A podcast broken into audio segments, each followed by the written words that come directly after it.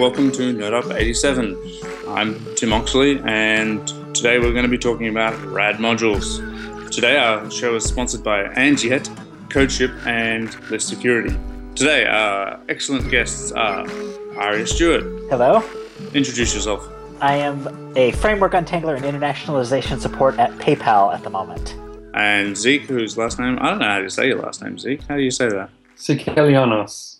It's a Okay. Greek word for Sicilian. Yeah, I'm a designer. Uh, I worked at NPM and Heroku and mostly writing a lot of code and looking forward to the day when I actually get to be a designer again. Joshua. Wit- Wyatt's Wits. That's it is Dutch. I see. It means from the woods. I am a post framework front end engineer. I very much like Unix and I sometimes make shitty jokes. I'm Tim, front end, back end, all sorts of things, engineer, work at NodeSource, uh, run conference, run local meetups, etc. Do internet things. The show will get started after a brief message from our sponsor, and yet. Is your team using hapi or looking to start? Our sponsor, and yet, has openings for node architecture audits focused on the hapi framework. And yet has been helping enterprise companies ship Node to production since 2010. That's like 85,000 years ago in internet dog years. And yet, Heart's hapi very much. Not only is it a battle tested by Walmart and has gotten more and more powerful over time, the release of hapi 8 has also made it even easier for newcomers to adopt. With a staff of Node veterans, including two hapi Core members, and yet is a great option whether you're looking to start or improve your team's use of hapi. You can reach out to Andyet at andyet.com to schedule a node architecture audit. Great, thanks, Zeke. So, what I wanted to do with this episode was just talk about modules which people think are good. In fact, I'm even using the wrong term. We should be calling them packages. Packages which everybody thinks are good and why they think they're good. And I wanted to get my excellent guests to select some of the packages that they think are, are good and tell us about why they think they are good packages. So, Zeke, you want to make a start? Sure. So I had a hard time narrowing it down to just one or two modules that I think are really worth emphasizing, but one that stood out was Nets, NETS, which was created by Max Ogden. And the module itself has very little functionality. It's it's really just an amalgam of two existing modules, Request, which I'm sure most everyone is familiar with, and XHR, which is a browser side module that exposes the same API as request. So what Nets does is just allows you to use a common interface that will work both in node land, server land, and in the browser. And I was a big fan of SuperAgent for a long time because it works in Node in the browser. And it has a very nice sort of API for, for making requests. But the thing that distinguishes request and XHR from SuperAgent that I think is really useful to me, at least recently, is that with request, most people are accustomed to calling request.get or request.put, request.post. But you can actually just call request and pass in a giant options object containing the HTTP method and the URL and the headers and any other thing that you want to set. So when you're working with a client that is generated from a schema, this is a very useful pattern for making HTTP requests. So if you're if you're using code that isn't necessarily handwritten, it's a really really useful pattern. Max Ogden has added a little bit of magic on top of it in that so the default object you get back is actually a buffer instead of a string or whatever it would be by default. My other module that I picked is probably on the boring side, and again, something that everyone has really heard of, but uh, over time I've come to realize that it's essential for every project that I work on, and that's Lodash. Lodash support, its feature set has continued to grow over time, and it is a very well maintained module. Each of its individual functions are available as mini modules on NPM, so if you want to pick and choose only the the functions that you need from Lodash. You have that option and they work in the browser. Most recently in Lodash 3.7, there is a feature called get and set, which allows you to define arbitrarily deep keys within an object. So you can say set object foo.bar.baz and give it a value. And whether or not foo or bar were present in the object structure, they will be created. And get works in a very similar way. There are a bunch of modules already that do this, but because I'm using Lodash in so many projects already, it's a, it's an obvious choice. Just briefly back onto nets, like that's that's actually something I've been looking for. I don't know somehow didn't manage to find it, and I guess we'll talk about the, the, reasons why I didn't find it later on. If I remember rightly, there was an issue with browserifying the request module. Like it, it wouldn't browserify correctly, something to do with the MIME module or something like that. Package, use the word package. Do you actually know how they managed to get request working in the browser? Is it actually request, or is it sort of a fork of request, or did they did they resolve that issue? And what does Nets actually do over the top of of request, other than just I guess I guess it provides the same API but using XHR. Does it actually use request in the browser, or is that is it just the request API over XHR? Yeah, so it's it's actually a package called XHR. That's Raynos's, yeah. Yeah, by Raynos. And the only thing that it does is in package.json there is a browser key supported yeah. by Browserify, and it just specifies. I think literally the value is the the key is request and mm-hmm. the value is XHR. So um, what it oh. means is when Browserify is, is transpiling this thing or bundling it, when it comes across a request, it should use XHR instead.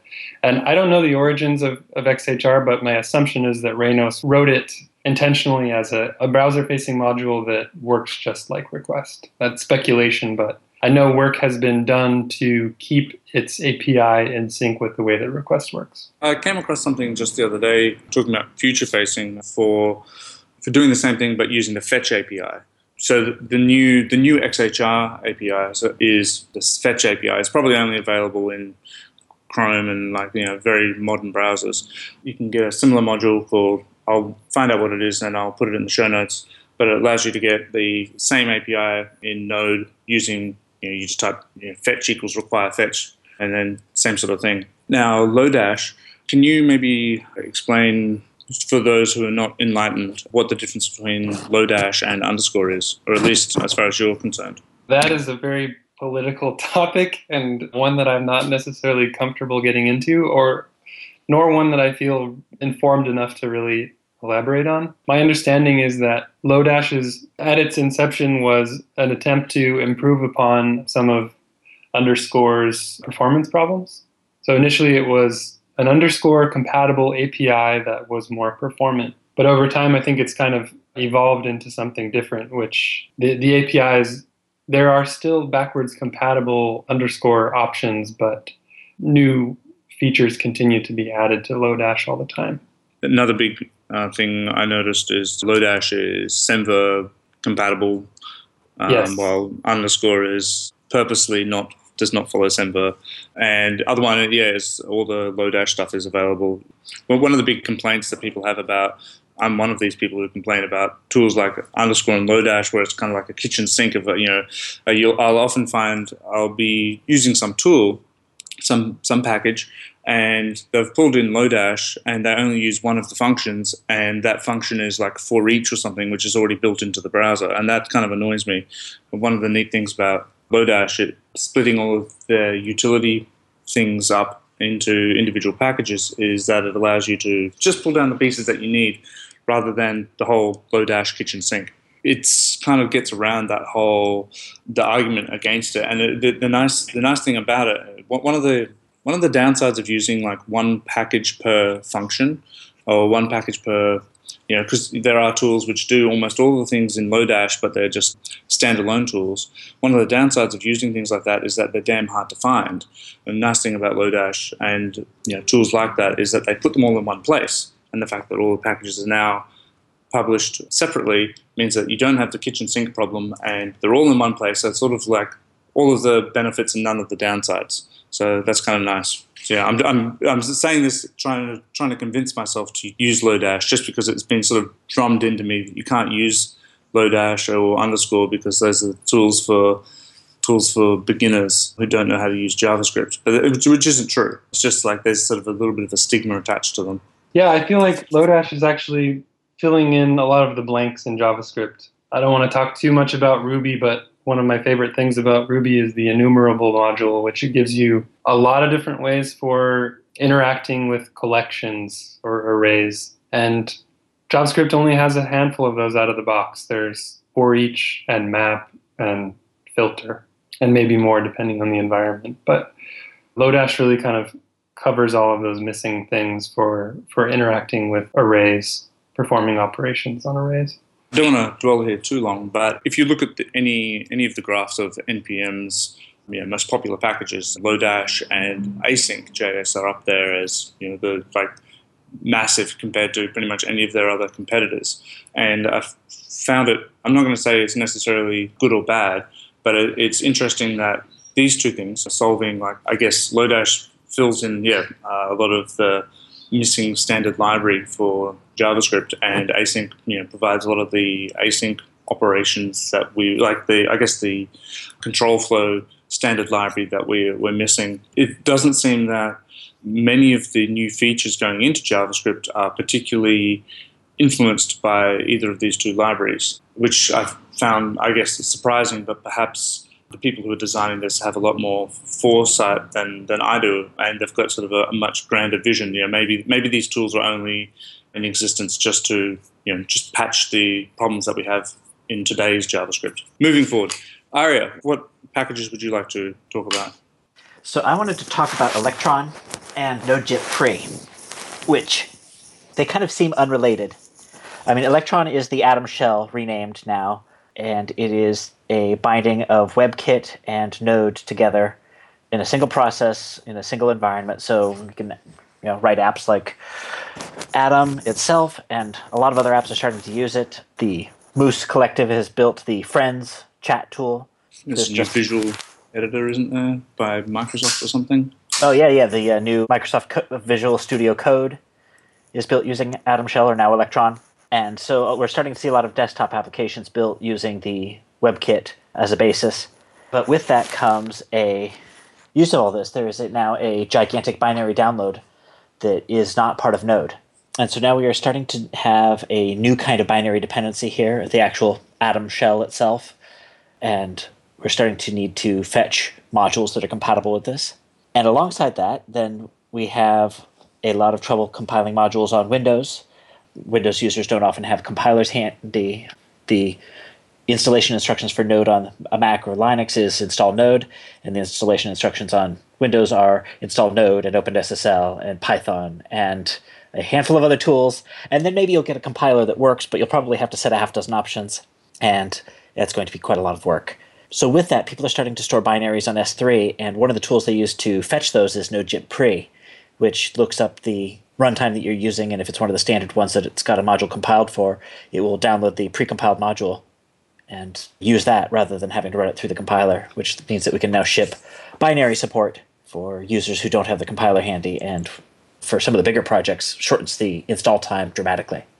Right. I remember there's there's a very long thread on the npm issue queue about this, or about something where npm talking about getting npm to pull down precompiled binaries instead of pulling down stuff and building it. Do you know if there's any way of maybe getting this as like first class support in npm, or or if there's any discussion about that, or is that even a good idea? Or uh, my first thought is that it may not be a good idea. The npm registry actually supports you can actually tuck binaries in there in a matter of course. I did this as a hack with the IOJS bin and the Node Dash bin packages. If you install those locally in a project, it'll actually give you a copy of Node or IOJS to run, just installed in the normal bin directory that is inside each module when you install things. I think so we could actually use the npm infrastructure for distributing binaries, but I'm not sure that we need npm itself to support the binary modules. I think we might actually have a lot more flexibility if we use tools like NodeJIT Pre and actually take care of it ourselves. That way we don't get into these circular things of like right now there's a bug in node-gyp where it doesn't actually work on IOJS or hasn't until recently. I'm not sure if that's been fixed. In so doing, since npm depends on a specific version of that, those assumptions are baked in and kind of hard to alter, and working mm. around that's kind of difficult. So having it external gives us a lot more flexibility and perhaps a lot more future proof than having it built into npm. If I'm not building a text editor, and there's probably a very small number of people who are building a text editor, what can I do with Electron that's interesting? There's not a lot that is specific to Electron, but we still have a lot of use for desktop applications. There are networking things you can do with a desktop application that you can't on the web. You have unrestricted access to sockets and to all kinds of low level network protocols. So we can actually start building these things, but using the familiar WebKit tools to build user interfaces. Right. Uh, so I think we're at the very tip of that. I, I was confused. So Electron's not Atom. It's not the editor. It's just it's like Node oh NWJS Node Correct. WebKit. It's a So, competitor yeah. to NW. It is the old Atom shell, which is actually the binding Ah. to Node and WebKit, extracted from Atom and shipped as a tool on its own right. I think there's the, one of the guys who worked on Node WebKit was one of the guys who built Electron. Yeah, there was controversy there. Yeah, it, it's a different division of responsibilities in the way that the environments are set up. NW keeps the client and server side a little bit more separate, whereas Atom says, nope, we're, this is all one process. We're going to give you all of the tools all in one scope. Joshua, what would you like to talk about? I would like to make an honorable mention for one of the most interesting modules out there, which is accidentally written by you. It's called Ah. Link Local. and there are on, on npm there are a lot of modules a lot of really good streams modules little components that make your life easier but there are very few modules that change the way you program. I think node webkit and in extent electron changed ve- very much what is possible to do. But link local it changes the way you architecture your app and that is something i've never experienced before. Link local what it does it makes use of npm's local packages, I guess it's called now. You can specify a file as being a dependency, and whenever you run npm install, it will install that file. There's one caveat with that, and that is that files are copied over and they don't have a link. So you install them once and they, they're static. So what link local does, instead it creates a symlink for you. So you can have local files symlinked in your in your node modules and just require them in from wherever. If you combine it with npm scopes, you can say like add project name slash my package and require it from anywhere. And this enables you to do amazing things with a file structure, being able to like create your your whole application without any levels, without any any hidden files. It's been one of the best experiences, best changes in programming for me in the last year, I guess. So if you're mm-hmm. building an application and you're not using Link Local, I very much suggest you try it out. Also, be Yeah. aware that it can fail. The, the problem that I was trying to solve with Link Local is that when you're developing an application, the two main ways to divide your code up are files and then packages. Now, packages are really nice if you have like sub packages. That's a really good way of yeah dividing the work up into you know you can have a, package have its own tests. You, you can have all of its own dependencies. I have a cat here making noise. Be quiet. You know, we, we tried working with packages for a while. We had our own private registry, but the private registry didn't turn out so. It, it turns out that there's a, an awful lot of overhead in managing dependencies, especially if you have if that dependency is shared by a lot of other dependencies. I would come across a, a situation where if you've got a whole bunch of related packages and you make a change to one of them, then now you need to go and make sure that first you've got to publish it, bump the version, all that kind of stuff. And then, then you've got to make sure that everything that depends on that has its version bumped, or at least you know you've run npm install again. Because I'd often come across a situation where I'd be wondering why the hell is this broken, and then discovering that well it was you know a package in a package was depending on the wrong version of this thing. I didn't update it or something something happened, and it was you know, very irritating. And so having symlinks in there just make sure that when you update with link local you end up with packages which are symlinked and yeah when when you update file. Obviously it just gets updated everywhere because it's a symlink when you go to deploy you wouldn't use link local it would just deploy as usual so you end up with 10 copies of it or a dgp or just whatever npm wants to do with it normally. This would just be like a it's just a dev dependency thing. Anyway point is is that it provides a little bit more structure than what you get with just files and a hell of a lot less overhead than you get with having breaking your stuff up into small little packages well, that you're publishing to a registry. It changed the way I worked as well. So there's also um, one added benefit to it, and that is when refactoring and you want to move files around, you're not stuck with a file structure with your dot dot slash dot dot slash depending on everything. It's you're you're it's like a solved problem now. Have you tried that with the npm multi-stage branch? I tried it a few weeks ago and I had some problems. So I'm not sure whether it'll it'll work yet. Interesting. Well, as in you're talking about have I tried link local or have I tried local modules? Link local particularly. Okay. But, uh, yeah, I'm not sure how, how that's going to work yet. We'll see. Yeah, that's the branch I've been keeping an eye on. Yeah, it's quite exciting. I think that this this will potentially change everything. We'll see. We'll see how it goes. Yeah, indeed. Joshua, anything else you wanted to say about any packages? Well, no, not really. Lately, I've been compiling a huge list of useful modules because I've noticed that there are like so many and I just wanted to keep a list. So I've I've recently found a bazillion streams modules, mostly written by Max and Mafintosh. Too many to to mention right now. Have you got a list of them somewhere? Yeah, I could share it, like maybe in the notes or something. Yeah, share, share it in the show notes. I guess that's another point. Um, we'll we'll get to that actually. Thanks, guys. Let's move to the next section after our next sponsor, CodeShip. CodeShip is a free, hosted, continuous delivery service focused on simplicity and usability. Set up conti- continuous integration in a few easy steps and automatically deploy when all of your tests have passed.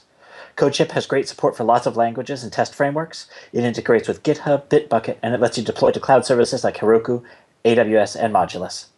Their new feature, Parallel CI, lets you run your tests in parallel. Configure your project to use up to 10 parallel pipelines to gain as much as 10x speed increase for your test suite. CodeShip makes continuous delivery so simple, setup only takes a minute. CodeShip is totally free for open source products, or if you sign up now, you can get 100 builds a month and five private projects for free. This should allow startups, freelancers, and small teams to get easily started with continuous delivery. For anyone that needs more builds and projects, you can use the discount code NODEUP to get 20% off of any plan for three months when signing up for a paid subscription. Head over to codeship.com slash NodeUp to get started, and be sure to follow them on Twitter at CodeShip. Excellent. Thanks, CodeShip. Thanks, Aria. What I wanted to talk about now is module discovery. It's the one of the bigger problems that people have when they first get to Node, and it's still a problem for people who experience with Node. I hadn't heard of a, a, lot of the things which, at least two of the packages that you guys talked about. So, uh, module discovery, package discovery. Let's call it package discovery. How do you guys, guys and girls, how do you how do you find your packages on the internet? What do you what do you guys use? So I can go first here having worked at npm i'll just head things off a little bit so npm's search npmjs.com search is not very good and no one is denying that it is definitely on the roadmap for this year to be dramatically improved. There's a tag on the website npm slash new dub dub n-e-dub-dub-dub there is a search label that is applied to issues related to search so there are a handful. My tendency has been to encourage people who are complaining about npm search to to leave feedback there. And there are a few issues in particular that are pretty extensive and cover a lot of people's problems with site search so personally the way i go about finding modules when i am actually searching for something specific i actually use google so i do site colon npmjs.com slash package space search terms and that usually does pretty well for me. Gives pretty good results in general. I usually have to do a few searches and try several of the modules or dig into the code before I know which one is good. But more for like serendipitous discovery, this is shameless self promotion, but I have created a browser extension called NPM Hub. And what it does is whenever you're on a GitHub page with a file listing containing a package.json, it makes a request to a service that hits the registry and fetches all of the package names and descriptions and displays them below the README. So whenever I'm looking at a, uh, an NPM project, I can see what it's using and link directly to its dependencies. That sounds like a really good tool, actually, because one way I find packages is through, I literally spend a lot of time just trawling through the dependencies of my dependencies and just you know finding finding cool stuff that way. You know, having that stuff just pop up for me automatically in the GitHub README. I think that sounds like a really good tool. Another tool which I know, so I mean, the site search, npmjs.com site search has definitely got a lot better in the last year. Like since the new site came out, I mean, I actually use the, the, the website search now, but usually when I can't find something on npmjs.com, I'll usually go to npmsearch.com, which is a thing made by tmpvar, and it just it's. I'm pretty sure. Actually, in fact, I think that that was where the npm.js search came from. Anyway, I think that's a pretty good tool for finding stuff in combination with the two other methods. I sort of use like I usually start on the site search just because it looks pretty. Then I'll move to npm search, and then I'll move to Google, which I probably should have just started with Google. But oh, and there was another tool recently which actually I guess works off the Google thing. I'll put the link in the show notes, but there was a tool which uses Google's PageRank to sort the results. So that's kind of kind of neat. So some clarification on that. It's a, it's not actually using Google's PageRank numbers like this URL has PageRank 5. It's actually using the PageRank algorithm, right. which is a way of scoring things based on the number of dependencies they have. I don't know too much about the details, but it is using the algorithm and not data from Google. Anybody else got any other suggestions? I actually am one of the few people who still uses the command line search. It's slow because it has to load the whole package index, but uh, it's one of the ones that actually lets you do an AND query, so limiting things to just modules that match two or more search terms, definitely. And it's the only yeah. one that gives you closure over the search space. It's not an open-ended list like on Google. So I've had really good that's, luck with that. That's the reason why I use npmsearch.com is because it allows you to have AND in the query.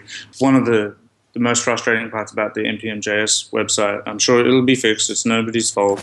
But the more terms that you add to it, like the more refined you make your query, the more scattered your, the more results you get that are unrelated. So it sort of goes the opposite direction to what you want. It seems to anyway.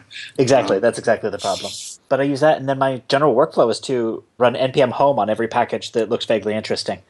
So I will pop open GitHub or npm.js links for two dozen packages and just evaluate them from there. I tend to do a pretty breadth first search when I'm looking for something.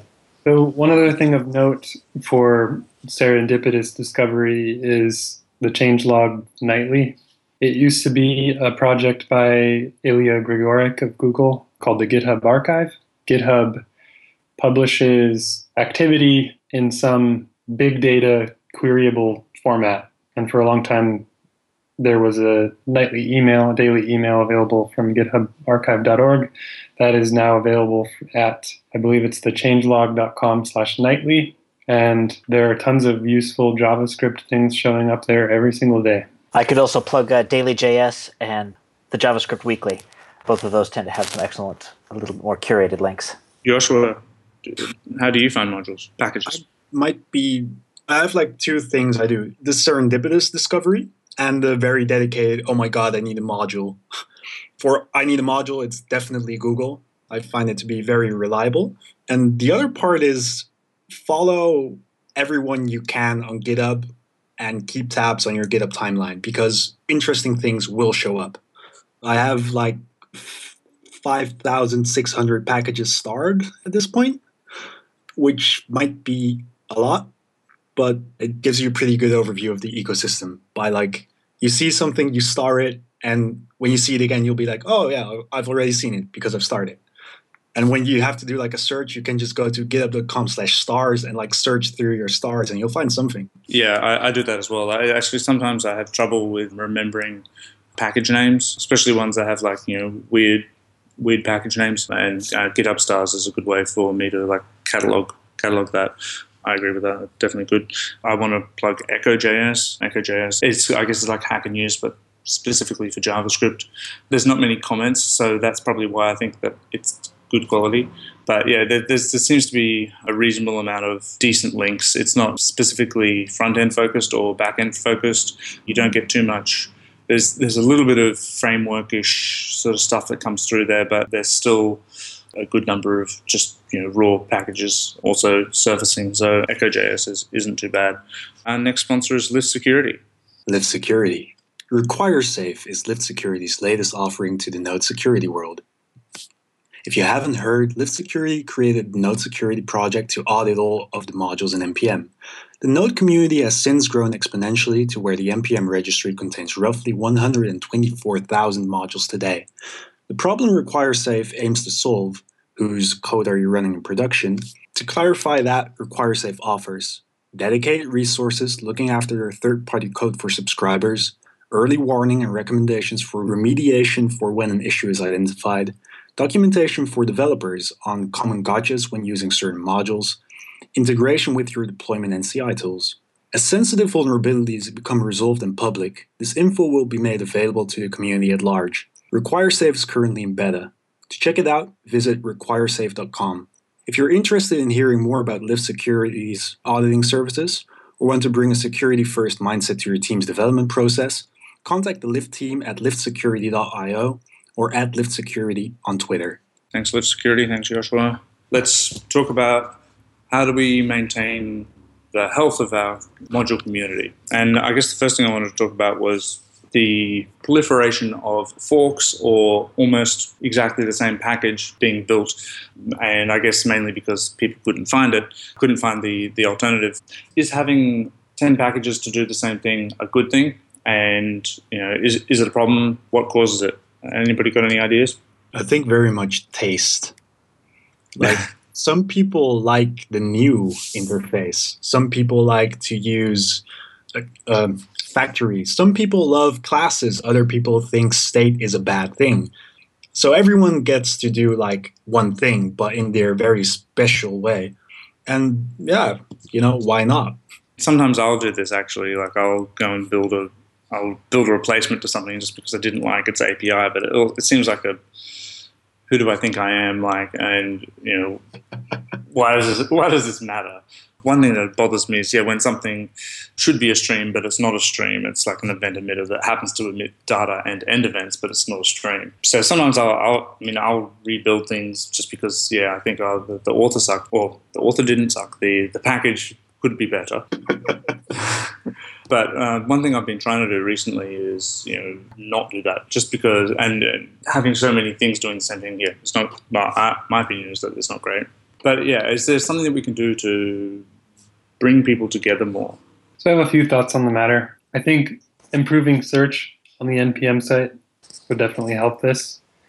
If you could find the module that you wanted, then you don't have to write one. This has bitten me several times. I'm not the type to find a module that is written the wrong way and rewrite it. I'm more the type to not be able to find the one that does what I want, write it, and then find the exact same thing already exists a week later. In fact, this happened to me yesterday. I created a module called GitHub Issue Template, and it's a CLI that allows you to pass in a repo name, an issue title, and uh, a path to a file that will be the body of the issue. And all it does is generate a URL and open that URL for you in your browser with an issue pre-filled. And this is a practice that the Babel.js team is using to collect users of Babel and their logos and their website addresses and such. So they just send a link that's a link to an issue that has all of the, it's like a template basically. I kind of thought that this was such a specific thing that there wouldn't be a module for it. So I wrote it, and then moments later on Twitter, someone said, Hey, I already wrote that. And had I known, I definitely would have used it. So the search would definitely help, but also just taking a moment to ponder whether such a thing may already exist. Anybody other thoughts? I'm inclined to not think it's terribly much of a problem. I think what we have is a long tail distribution it's kind of inherent in an ecosystem this size with the sometimes strong, sometimes weak connections between the people. So sometimes we have a anything solved by a prominent community member is likely to get picked up and used and not be as duplicated, but something by a less known member or a, a slightly badly named package, yeah, you'll end up with a lot of duplication. But I don't think it's all that problematic. As we have security vulnerabilities, that may be a place where that plays out differently, but Otherwise, I think a little more diversity is just more richness in the ecosystem. And as the community ages, we'll start being able to see which things are really active better. A lot of the problems are just because things are new. My, my problem with it is that I see a lot of, you know, sometimes you'll find five things that do something, and but none of them are good. Or, you know, so, you know, so what was I doing? I was doing something recently. I ended up having to use like I tried three different libraries and they're all broken in you know three different ways. And I guess that's the kind of that's where I sort of feel like a little bit more if if people were more unified behind all right, let's build one module that that one package that does stuff well, there would be more well, I guess more people looking at it, so more people find the bugs before you find the bugs. I guess that's that's really the, the thing. Another thing which is happening, I've noticed, is packages just end up disappearing. Like the package author moves on. How do we deal with abandoned packages? What, what's the what's the protocol? I, I guess the subtitle for this could be "or how to deal with the bus factor." Yeah. for for those that don't know what the bus factor is, is if someone gets run over by a bus, what happens? Having done uh, a lot of customer support at NPM, one of the most common customer requests is, "Hey, I want this package because it has a really cool name and it's the name of it's the name that I want to use, and this person created this package three years ago, and it doesn't even have a README, and they're obviously not maintaining it." So we have pretty clear policy for that. Roughly, the outline is get a hold of that person, the author of the module in question, cc support at npmjs.com. Politely tell them that you want to use the module. Being polite is really the most important thing and has it's very effective. Often this is done for done by people who want to take over a package, but we have a number of users who just use this mechanism for reporting packages that should be unpublished because they don't work or they don't do anything useful. So a good practice would be if you come up, come across a package that is clearly dead or useless or broken, first of all, you could file a GitHub issue, but if it seems like it's really completely dead and beyond hope, then email the owner and cc npm uh, support at npmjs.com and it will go into a queue and it will be handled diplomatically ideally we don't end up with abandoned packages. So what can maintainers do to ensure that you know they're, they're a responsible maintainer and that packages don't end up abandoned? Open open source. Giving somebody when they make a contribution request access to your source is very powerful. It, it feels like yielding a lot of control, but the results are really surprisingly good. Yep, I, I, can plus one that. So you can actually, there's a website for it, openopensource.org. You can go there, and it's a, a manifesto which you can subscribe to. Uh, the idea is that once something is open open source, yeah, anytime somebody anytime somebody does any significant contribution to your package, they then become a maintainer, and it has this amazing effect of getting people to to to step up to the plate, and they become you know they start manage, given all this new responsibility, they start man- managing issues for you, and they start fixing things. Yeah, it's a, it, I've, I've seen it work really well on a few packages, and that, that that's like an initiative by Rod Vagg uh, originally with the the level level DB community. So subscribe to that if you can. Open open source. There, there's like one remark for this though. Like open open source is great and it's amazing that it's out there, but it only works for I think larger things like every now and then, someone out there finds a module you wrote two years ago and forgot about, and they like creep up with a bunch of issues, and you're like, oh god, why why did you find this? and you're not necessarily completely trust trusting of their capabilities and like handing off control doesn't feel right and you don't really want to solve it and it's like this really hard position where you, you're in I think. And like the best thing would be if people never found the modules, but you wrote them. So yeah, I, am I'm not sure what to do with that. I don't think there's a downside to passing the torch at that point. If you don't want it, let it go. Well, I mean, there's there's a two phase thing to that. There's one which is releasing GitHub control, and then the second one which is releasing publishing control. You can add them as a contributor on GitHub, and I guess see what they do. And if it looks like it's not going to work out, I guess you can, you know, you don't give them publish rights. So you never have to publish that code, I guess. I guess that makes sense. At least you can like try it out. But yeah, yeah. I don't know, it's it's hard. Also managing issues can be very hard once you like reach a certain critical mass of, of open source repos.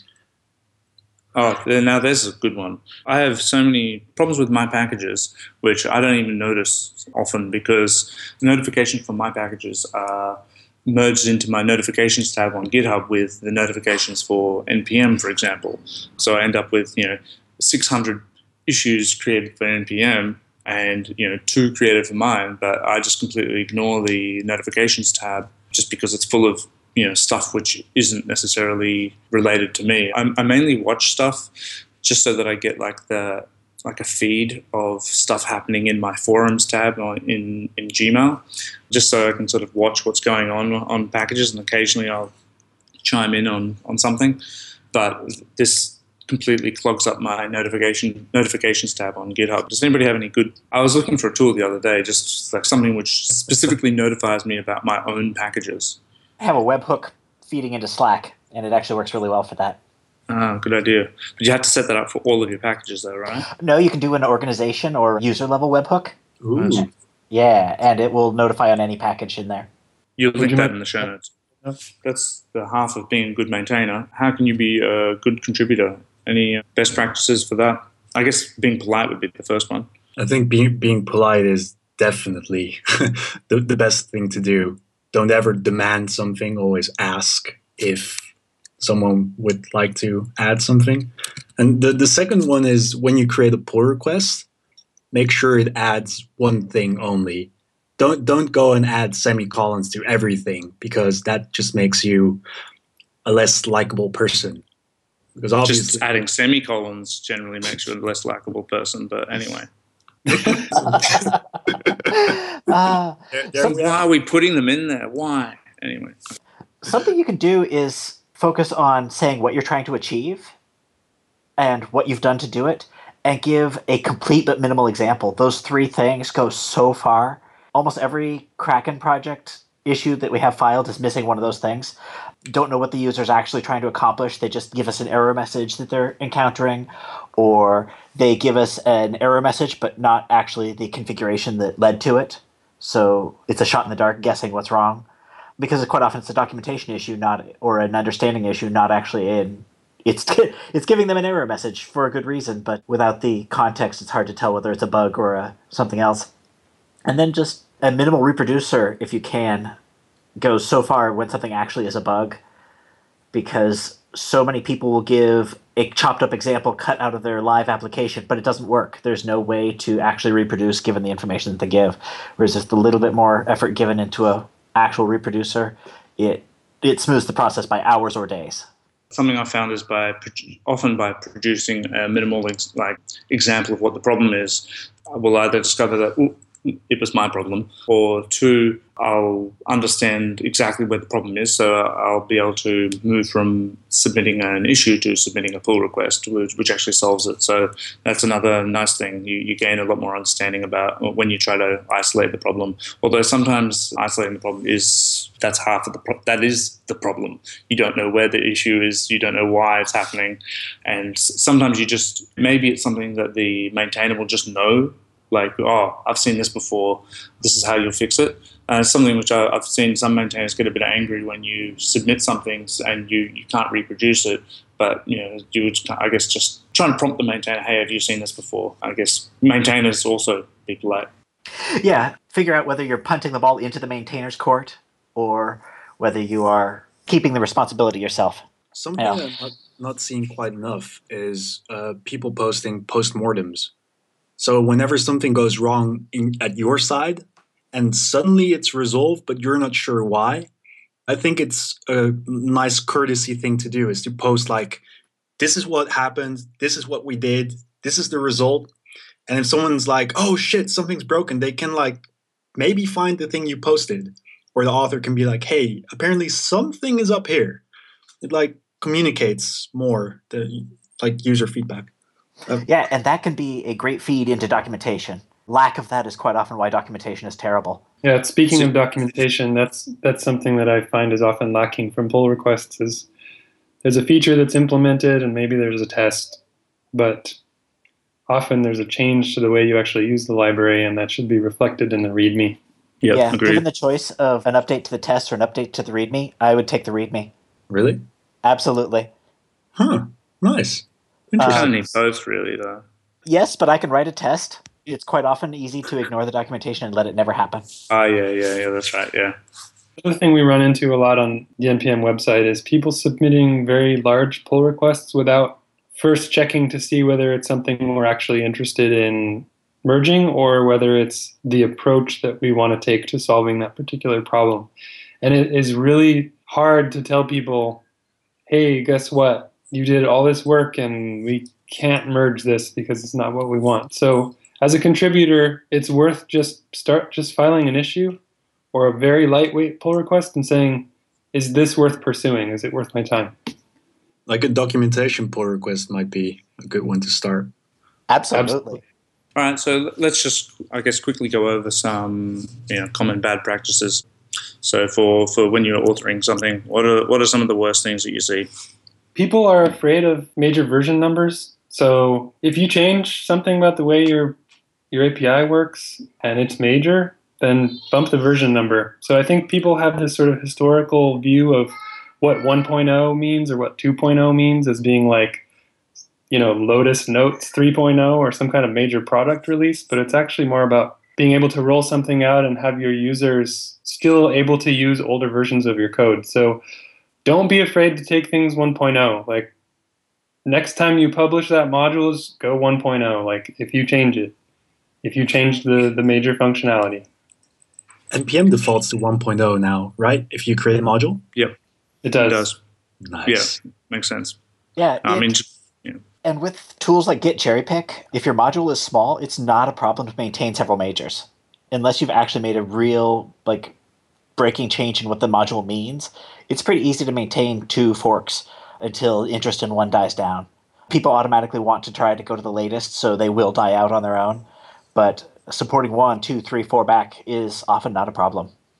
that's something I'd like to see on the NPM website, which is something which you can't do. We, we can't get information without NPM support. Is information about what versions of tools people are using. That would be very nice to have on the website. So you could you could get a graph of, all right, well, I've released two new major versions, but nobody's moving off, you know, version 1.0.